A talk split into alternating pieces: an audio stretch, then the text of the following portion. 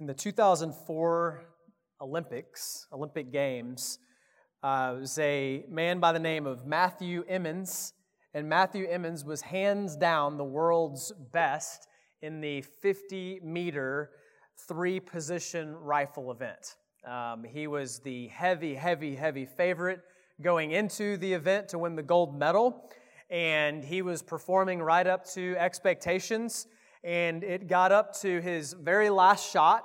He was one shot away from the gold medal, and he just needed to hit anywhere on the target to secure the gold medal. He was so far in first place, and second place was so far behind him.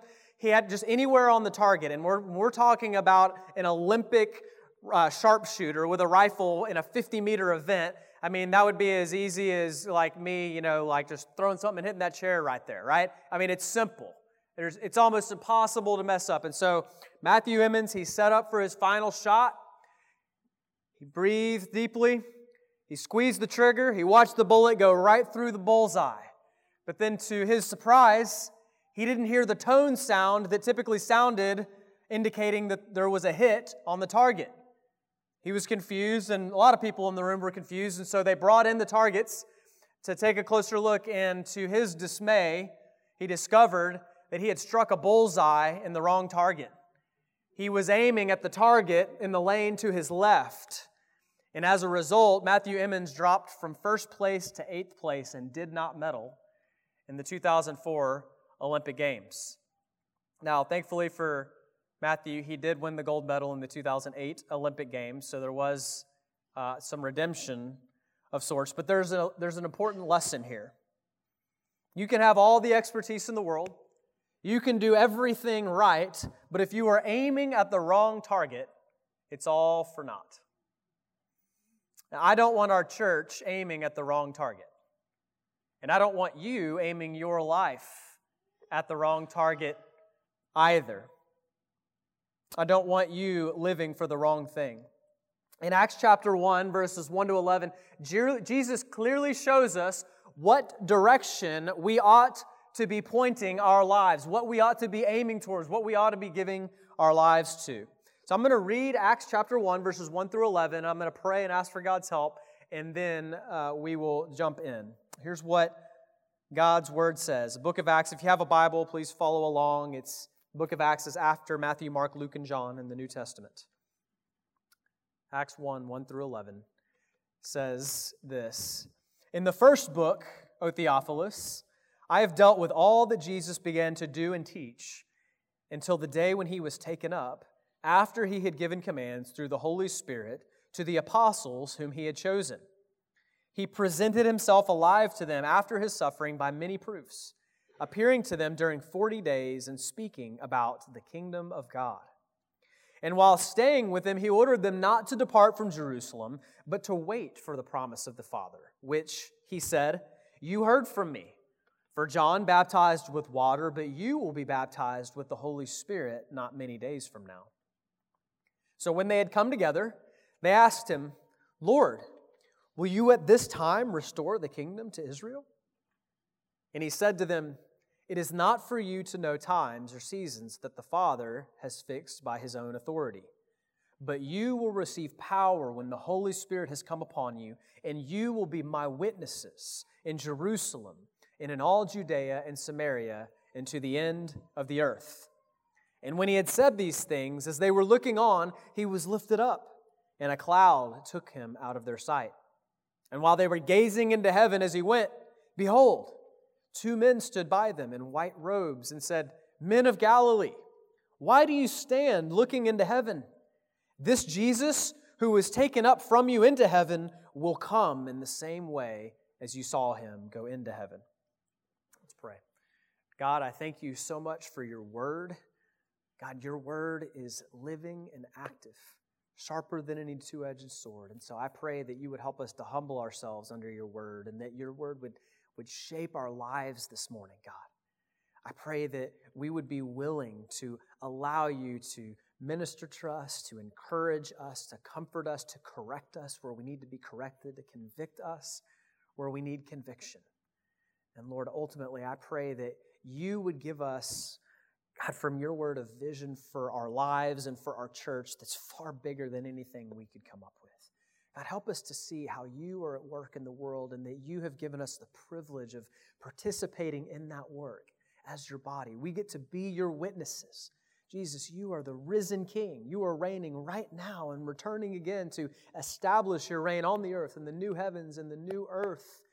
And we have the good news of the gospel of the kingdom that we need to proclaim to everyone in this city and to the ends of the earth. And so I pray that you would help us do that as a church. Equip us, Lord. Help us to be faithful to do that here in San Antonio. And I pray that in the years to come, there would be many who would be raised up right here in this little local church who would be sent out to the ends of the earth to go be witnesses of who Jesus is and what Jesus has done. Help me now as I preach, Lord. I, I'm, I'm weak. I can't do anything apart from you. I certainly. Uh, can't teach your word unless you fill me with your spirit now. So please help. I pray that in Jesus' name. Amen. So, uh, we're going to be uh, walking through the book of Acts for a while. We've started a new series in the book of Acts, and probably up to the, the summer of next year. We'll take some breaks in between, like we'll take a break for Advent. Um, but that's where we're going to be, and I hope to get us to up to Acts chapter 8 by the time we get to Advent. Uh, the book of Acts was written by Luke, uh, who was a companion of Paul, the Apostle Paul, and he was also a doctor, a medical doctor. Uh, he also wrote the book of Luke, or the Gospel of Luke, uh, that goes by his name. And Acts, the book of Acts, is actually part two of a two part account that Luke wrote to a man named Theophilus. Theophilus was most likely a Roman official, probably an esteemed official, and he was probably a believer. And uh, there's some who think that Luke may have been uh, commissioned by Theophilus to go and to do the research to create, as he says in Luke chapter 1, an orderly account so that Theophilus could have assurance of all the things about Jesus that had taken place.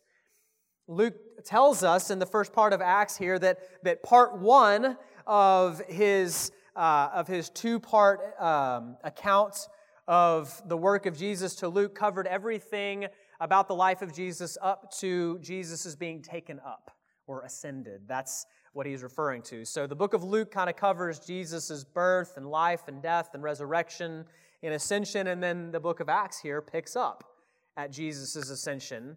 And the book of Acts tells the story of how Jesus continues to be at work in the world after his ascension through his church, through the body of Christ. So the work of Jesus has not stopped just because he's ascended into heaven. He continues to work through his people, which means that the book of Acts, yes, is history. It tells the history of the early church, but it's more than history. The book of Acts is an invitation. It's an invitation to you, and it's an invitation to me to participate in the work of Jesus Christ that He is continuing to do in the world, particularly the work of reconciling people to Himself from among every tribe and tongue and people and nation. We are, if as it were, we're living in Acts chapter 29 and Acts chapter 30 and 31. The story continues. And by the way, it is interesting if you flip to the end of Acts and you look at chapter 28, there's an abrupt ending. There's not like a nice, nice little tidy bow on the end that's like, and they lived happy, happily ever after the end. No, it just kind of abruptly ends, and I think Luke does that intentionally because it's an open ended story. The conclusion hasn't happened yet. We're still living it out. Now, this passage that we're looking at this morning, this first 11 verses, contain Jesus' instructions to his apostles, and by extension to us, the church, because the apostles are the foundation of the church. They contain his instructions that he gave between his resurrection and his ascension. Jesus spent 40 days with his apostles and with his disciples. Uh, just before these, uh, the, these, uh, this interaction here in the book of Acts, Jesus had risen from the dead. And right after he gives these instructions, he ascends into heaven. So he is the risen king. And these are his last words before he ascends into heaven. So, considering who is speaking here, the one who rose from the dead, and then ascended into heaven and is now seated on his throne, number one. And considering when he said these words, like these are some of the last things that he says to his apostles before he rises. I don't know about you, but I would say these are some pretty important words, right? considering who said them and when he said them. So we ought to pay very, very careful attention to what Jesus is saying here. In this passage, Jesus outlines three things that I want to show you this morning. He outlines the church's priority, the church's purpose, and the church's power. The church's priority, the church's purpose, and the church's power. The main point of the sermon this morning, in a sentence, is this God's kingdom is advancing through the church as we bear witness to Jesus Christ by the power of the Spirit. God's kingdom is advancing through the church as we bear witness to Jesus Christ by the power of the Spirit. So let's first consider the church's priority. What is the church's priority? So, of all the things that Jesus could have spent talk, time talking to the apostles about during those 40 days, what kind of things do you think Jesus would have talked about during those 40 days?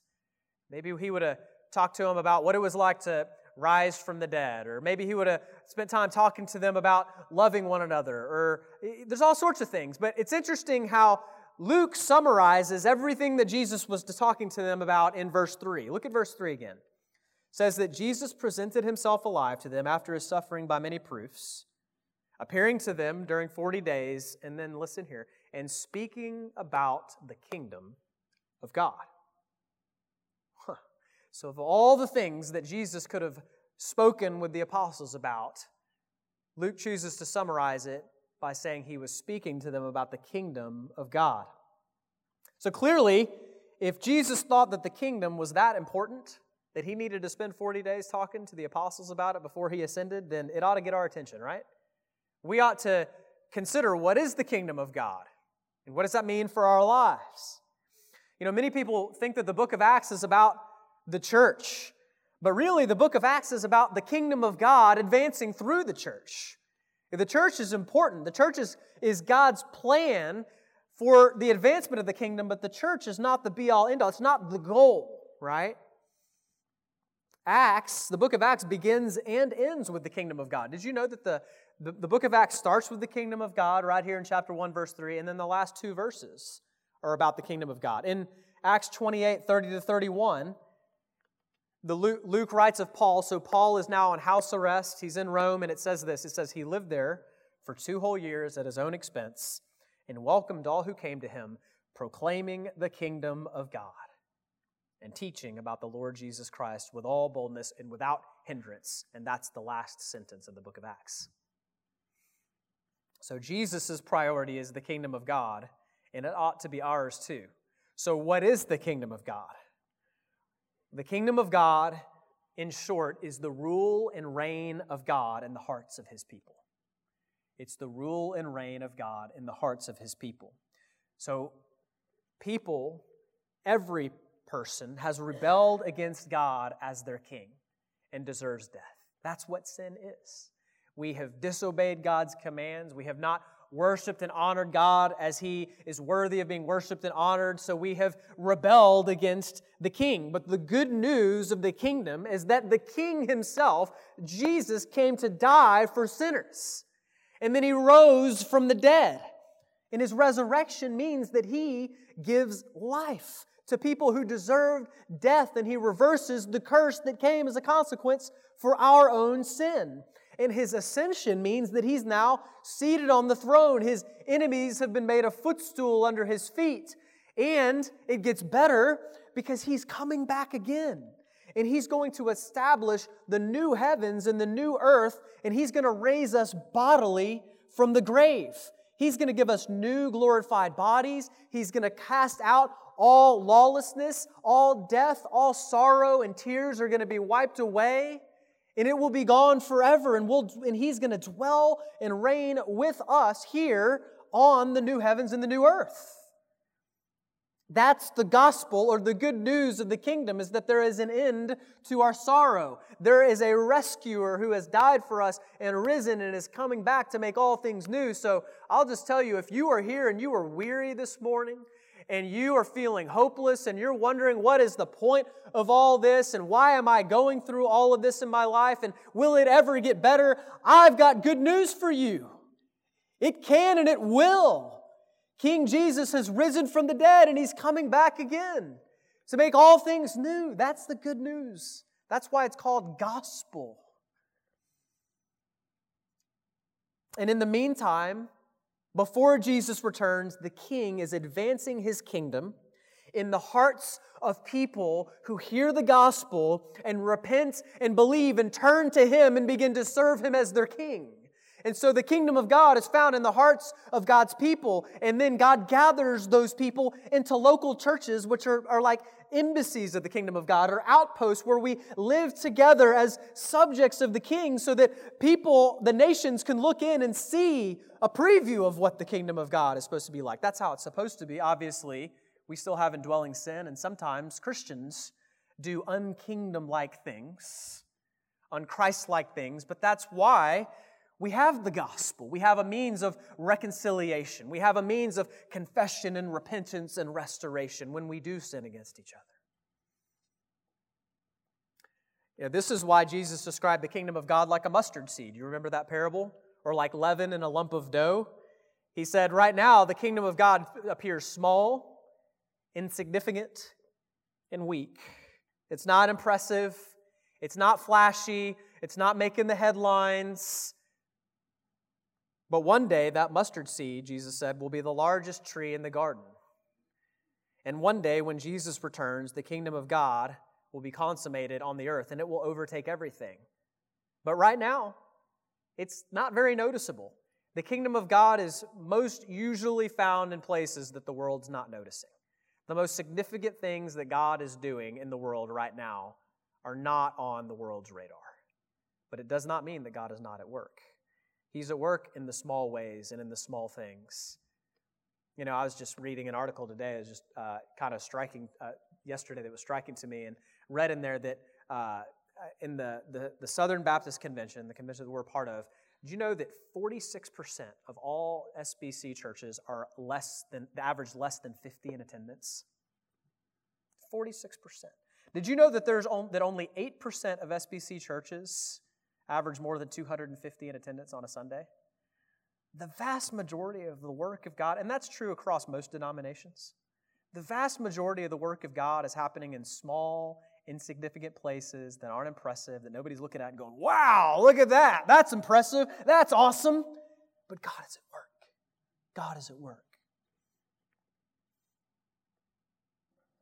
Since only what is done for the kingdom of God will last, this is what Jesus says should be our priority. And that's the amazing thing. Jesus invites us into that work, into this amazingly awesome thing that he's doing that appears insignificant right now, but one day is going to overtake the earth, and we're invited into it. That's why he says in Matthew 6:33, Jesus says it really directly that this ought to be our priority. He says, "Seek first what? That's right. Seek first the kingdom of God. It couldn't be any clearer, could it? Or even consider earlier in Matthew chapter 6 when Jesus teaches us how to pray, he teaches us to prioritize the kingdom in prayer. Our Father, who art in heaven, hallowed be your name. Your what come? Your kingdom come. Your will be done on earth as it is in heaven. We're praying that his kingdom would come on earth. And guess what? That's a prayer that God will answer. It will come on earth. And we're praying that it'll come and break in more and more right now. We want to see people turn to Christ here in San Antonio. We want to see people turn to Christ in other places around the world. That's why we plant churches and send out missionaries. I'm getting ahead of myself a little bit. We'll get there in a second. The church's priority is the kingdom of God. That's what it should be. Unfortunately, that's not always the case, is it? Sometimes we get sidetracked we start to prioritize other things, both in the church and individually in our own lives, right? I know I get sidetracked. Sometimes in the church, we start prioritizing the wrong things without noticing.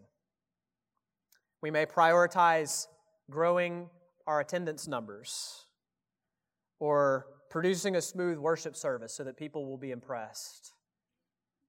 These things aren't inherently wrong. There's nothing wrong with growing a church or having a big church. There's nothing wrong with, you know, executing a worship service well. But they aren't the kingdom. They aren't the kingdom. And when we make them our focus, we'll start aiming at the wrong thing. And we'll hit the wrong target. We're off track. Jesus has given us a vision that's far greater than ourselves, a vision that's bigger than our church, that's bigger than Pillar San Antonio. He gives the church a vision of his kingdom expanding in the hearts of people that he's reconciling to himself from every tribe and tongue and people and nation. That is our priority. The church is a wonderful gift. I'm so thankful for this church. But the goal is not to make Pillar San Antonio great. That's not the goal. We don't exist for ourselves. God has planted us here for the advancement of His kingdom, both in San Antonio and around the world. And that happens as we plant churches that will proclaim the gospels, the gospel, one gospel, sorry, that will proclaim the gospel in communities where there are not healthy churches proclaiming the gospel. It happens as we equip the members of this church to proclaim the gospel here in these neighborhoods all around us. And it happens as we help you guys to grow as faithful kingdom citizens. We want God's kingdom to increasingly come in, in our own hearts so that we live more faithfully as citizens of the kingdom. That's the role of the church. The church's role is to help you grow as faithful kingdom citizens, to equip you to go and proclaim the kingdom here, and then to send out laborers to the nations to go proclaim the kingdom there.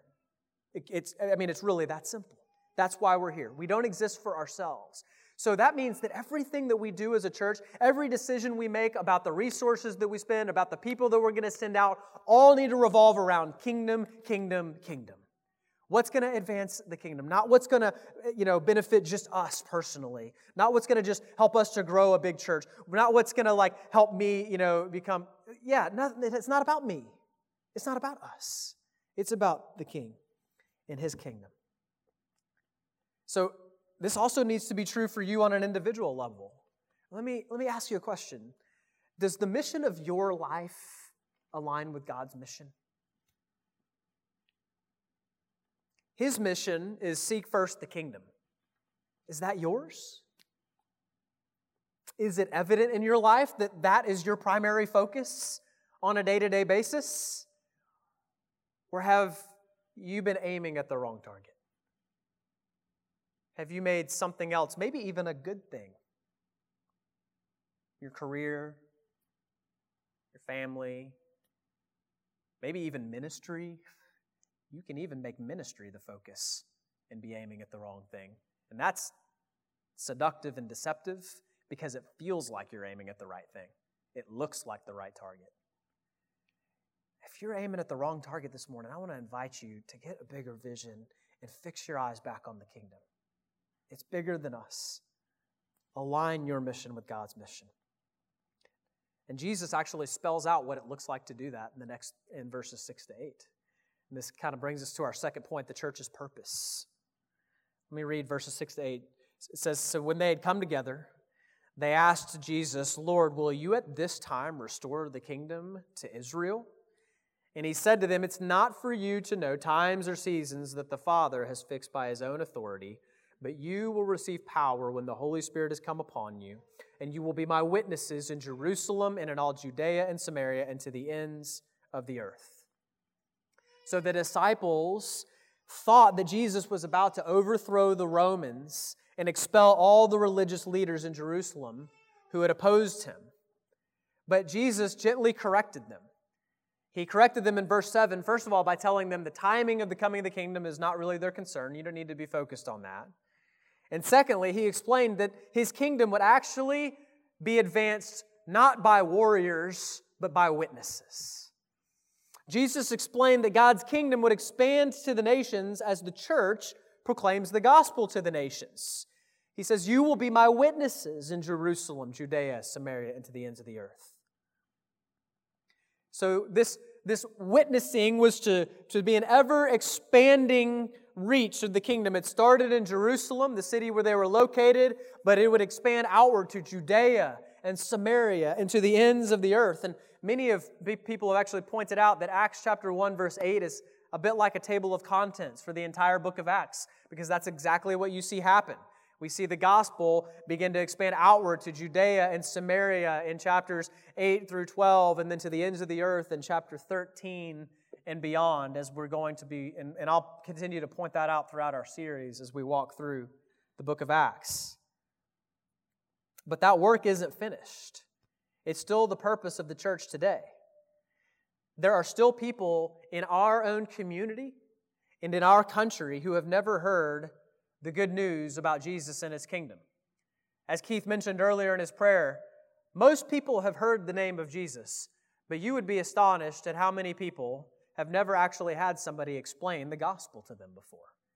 I encounter them all the time in the community. Whenever we're out in the community, whenever we're sharing the gospel with people, the majority of people that I talk to have never had somebody explain the gospel to them before.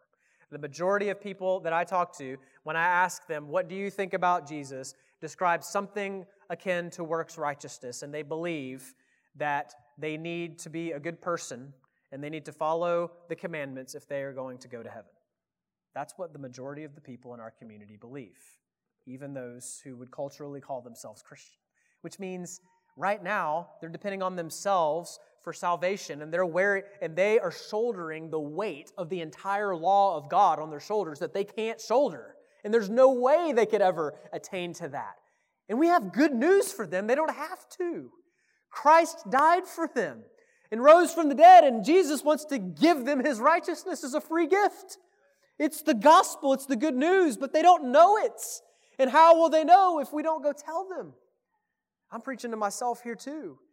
And, and, and, i and I don't know if you've noticed, by the way, but people aren't just flooding in to fill this room to come hear the gospel, are they?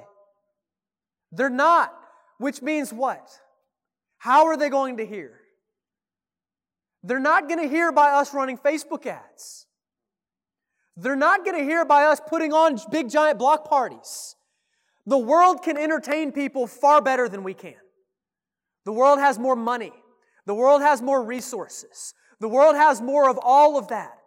But what the world doesn't have, they don't have the gospel of Jesus Christ. They don't have the good news of the kingdom. They don't have the Spirit of God dwelling in them. And we've got to go to them.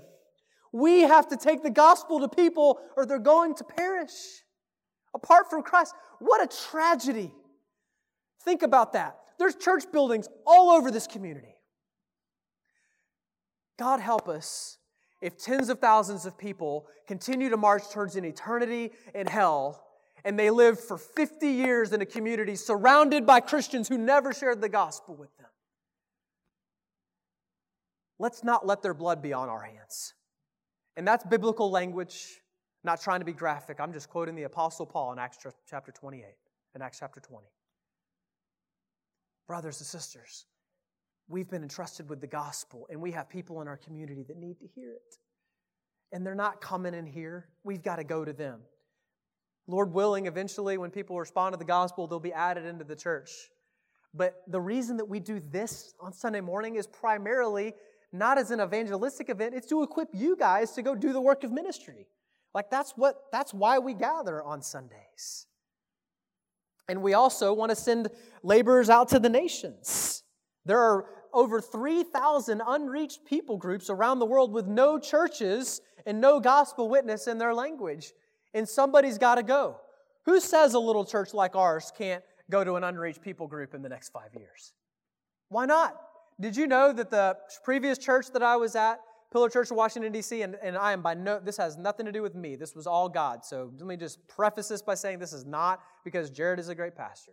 But that little church has already sent out two missionaries to the nations, and they're a church of about 60 members. 60 members, and they average about the same that we do on a Sunday morning in attendance. They've already sent out two missionaries to the nations, and they have another one that just finished missionary training and they're about to go, and they've been in existence for three years. Why can't we do the same? Why can't we, why can't we send laborers out to the mission field to reach the nations? We can. Lord willing, we're going to plant a church outside of Fort Cavazos in Killeen next year. We're going to talk a little bit more about that next week. That's the reason we planted this church. Because there are people in this community and there are people around the world that have not heard the gospel of Jesus Christ. And we're about the kingdom.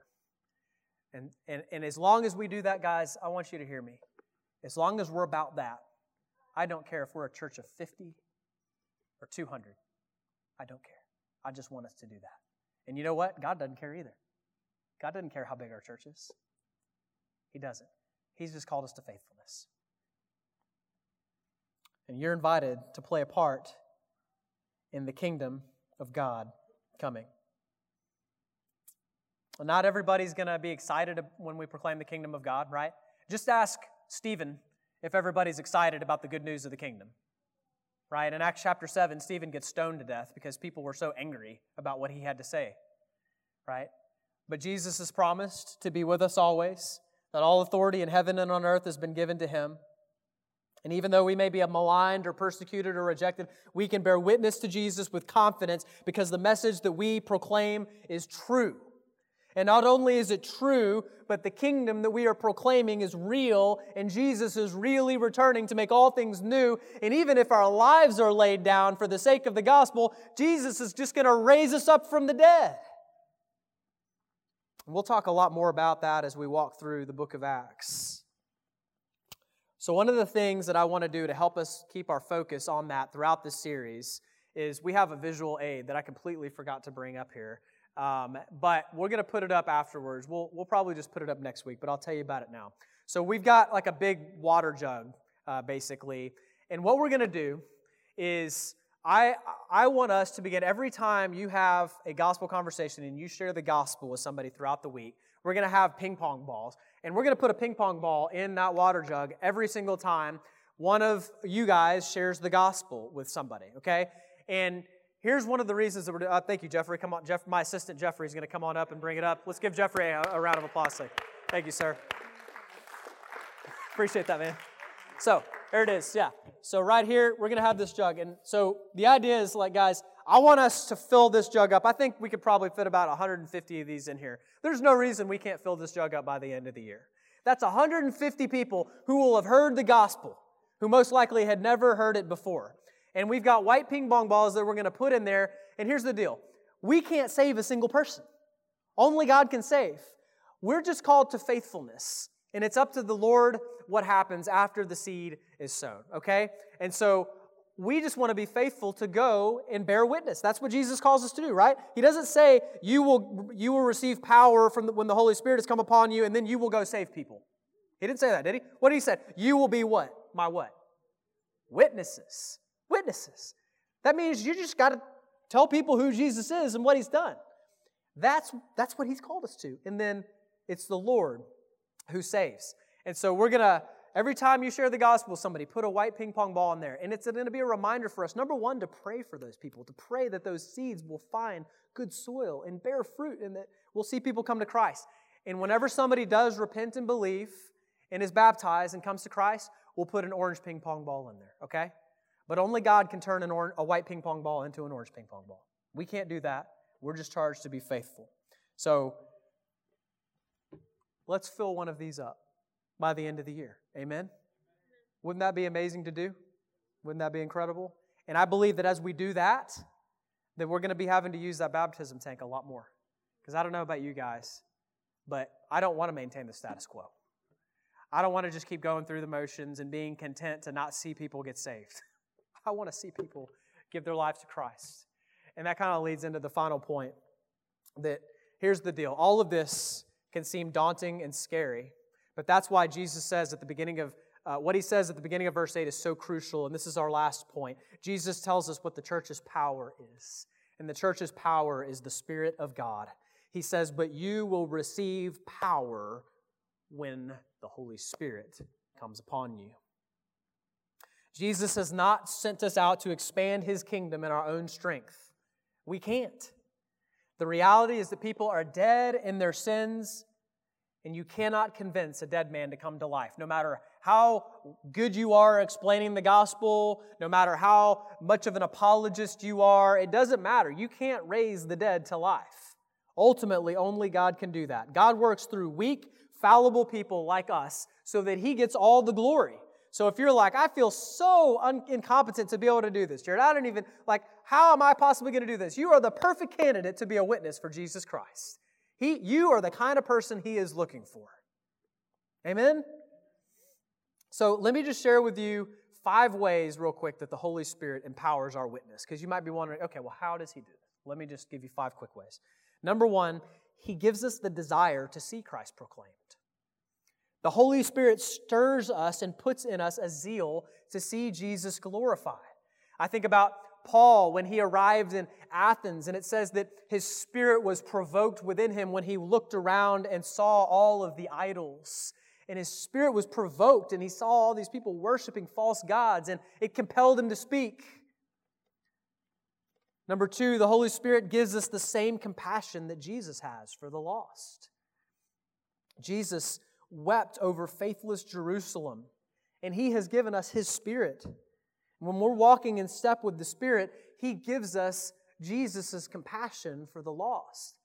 I think about the words of the Apostle Paul in Romans 9 2, where he writes that my conscience bears me witness in the Holy Spirit that I have great sorrow and unceasing anguish in my heart.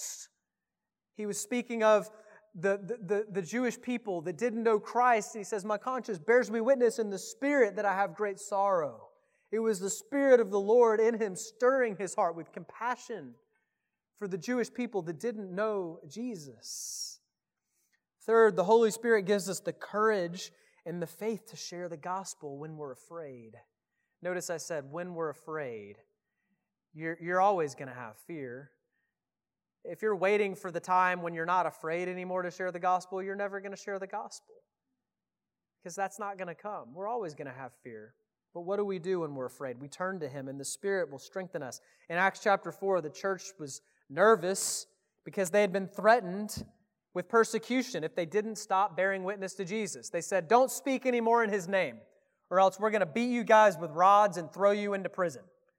That's, pretty, that's a pretty stiff warning, isn't it? So, what did they do? They prayed.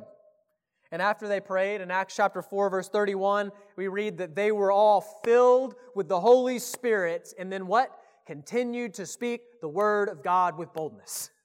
Who gave them the boldness? The Spirit of God gave them the boldness. Fourth, the Holy Spirit gives us the right words to say in the moment. In Mark 13, Jesus taught us not to be anxious about what to say if we're brought before the authorities on account of the gospel. The Holy Spirit gives us the words to say in those moments. And I believe that applies to any opportunity to bear witness to the gospel. One of the things that keeps people from sharing the gospel is what if I somebody asks me a question that I don't know the answer to? What I don't feel like I know enough about the Bible. What if somebody stumps me? The Holy Spirit gives you the words to say in those moments, and it doesn't depend on your good answers to their questions whether or not they're saved. It just depends on your faithfulness to be a witness and God works through weak people. We don't have to have all the answers. Jesus said in John 6, it's the Spirit who gives life, the flesh profits nothing.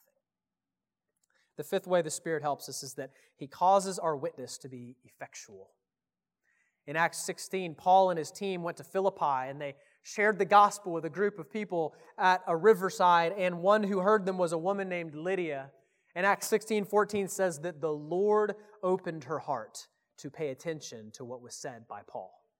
Do you notice that? Paul, the words, Paul was the one speaking the words out of his mouth. But it was the Spirit of God who took the words that Paul was sharing and opened Lydia's heart to pay attention to them so that she was saved. Right? And so, like, in our weakness, as we're sharing the gospel, God, the Spirit, somehow, this is a mystery how it happens. We don't fully understand it, but the Spirit of God takes the gospel as it's coming out of our mouth and He causes it to be effectual and to change the hearts of people as they hear it. One clear illustration I have of this in my own life is um, I had a coworker. I was working. This was when Jen and I, I think, were engaged or newly married, and I, I we had not moved to Canada yet to plant our first church. And uh, I was working at Enterprise Rent a Car, and I had a, an employee, uh, a coworker named. Uh, well, I won't say his name. I just had a coworker, and um, I had been having some gospel conversations with him, but I, I'd never really like just intentionally sat down and been like, "Hey, man, here's the gospel. I, you you need to repent and believe and turn to Christ." And I just felt compelled like convicted by the Spirit that I needed to have a direct conversation with him. So I called him one day on our day off. I said, Hey, can we meet? I just I, I have some things that I really need to share with you. So we met at a Chick fil A, and I don't even remember if I was planning on sharing this uh, passage with him or not, or if it came in the moment. But I remember that the Lord very clearly just compelled me to share the, the story of the prodigal son from Luke 15 with him at, at one point in our conversation.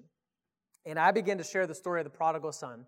And I, and, and I, guys, it was one of the most amazing things. I watched as I was sharing that story with him and reading some of the passages of scripture. I watched as his face began to change. His eyes begin to soften, his shoulders begin to relax, and tears begin to well up in his eyes. And I just began to watch as the Spirit of God began to work in his heart and in his life. And right there in that Chick fil A, he surrendered his life to Jesus and gave his life to Christ. And I watched the Spirit of God just miraculously do a work, and I had no idea that was going to happen. I was praying it would happen, I was praying that he would give his life to Christ.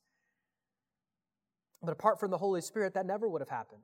Because there's been many times where I've shared the gospel with people and that hasn't happened. There have been times I've shared the gospel with people and they've been angry at me afterwards. Not too typical, but sometimes. The point is that it is the Spirit of God who causes our witness to be effectual. And the way that we're going to rely on the Spirit chiefly is through prayer. I'm not going to spend too much time on this because we're going to talk about it a lot in the coming weeks. But one of the things that I uh, feel very convicted about, that, and I know all the elders feel this Andrew, Keith, John, and myself. We, we need to get serious about prayer. We need to get serious about prayer in our own individual lives, and we need to get serious about corporate prayer. Here's, what I, here's all I'm going to say on this right now. Um, I'm convinced. So we have, we have monthly corporate prayer gatherings called Second Sunday Prayer, the second Sunday night of every month. My desire is that that would be the best attended thing that we do every single month. And I'm pretty convinced that until we're able to fill that prayer meeting up on a regular basis, we're not going to see the move of God that we all long to see in this city. That's not going to come until we get desperate and we get on our knees and we plead with the Lord God, we want you to come and do a new thing in this city. We want you to cause streams of living water to flow in the desert. Because it's not going to happen in our own strength or in our own wisdom. And so, one of the things I want to encourage all of you all to do, especially the members of this church, is take a look at your calendar and start marking off the second Sunday evening of every month and just going, you know, we're going to be there. We're going to prioritize praying together with the body of Christ and beginning to beg God and call out to God for uh, together to see a movement of His Spirit come in this city that nobody can deny. It's a work of God. Would you all be willing to do that? Can we fill that prayer meeting up? I think we can. I think we can. It's a, it's a one Sunday night a month that we can give to God. And then in your personal devotions, if you're not praying every morning when you wake up, wake up earlier. I, this goes back to seek what are you seeking first? The kingdom or your career? The kingdom or entertainment? The kingdom or more rest? Uh, God has laid out this invitation to us. Don't aim at the wrong target, brothers and sisters. Give your life to something that's actually going to last, that's going to outlive these bodies that are breaking down. Let's seek first the kingdom of God. Our priority is the kingdom, our purpose is to proclaim the word of God, and our power is the Spirit of God. So, I just want to transition to a quick announcement uh, in light of everything we've just said. Since the kingdom of God is our vision, and the proclamation of the gospel is our mission, we've decided to make a small move that we think will help us focus on that better. So we're going to be moving from this room to the cafeteria next Sunday, which is if you're facing the building where you parked, it's going to be on the right hand side. So I guess there's the door, so it's that way. Okay? So it's actually the main entrance to the school. So next Sunday, you're going to probably want to park a little bit farther down that way. It's the entrance that's a little bit farther down. Uh, the elders uh, of the church have made the decision to begin meeting there because we believe it'll help us to be better able to focus on Jesus and His Word during worship, and it will also be a better environment for fellowship with one another. Um, it's, it's, it's just brighter. Um, it's a little bit of a smaller space. It's more intimate. Uh, it's flat. I'm not going to feel like Moses on Sinai, like speaking down to the people. I really don't like being up here like this. I, I want to be like with you guys. I, I want us, we're a body. I want us to feel like a body of Christ, right? And not like there's a stage with performers and then there's a bunch of people watching. That's just not the, the vibe we want to put across. Because it's not who we are, right? I mean, you just heard it. Um, and so we believe that moving to the cafeteria is going to help us towards that end. And so um, I would, uh, yeah, uh, just encourage you to make sure, remember to park over there and maybe come like five minutes earlier than you normally do, because uh, I think logistically, you know, just trying to find where to go and things like that, it might be helpful if you get here about five minutes earlier next Sunday, okay?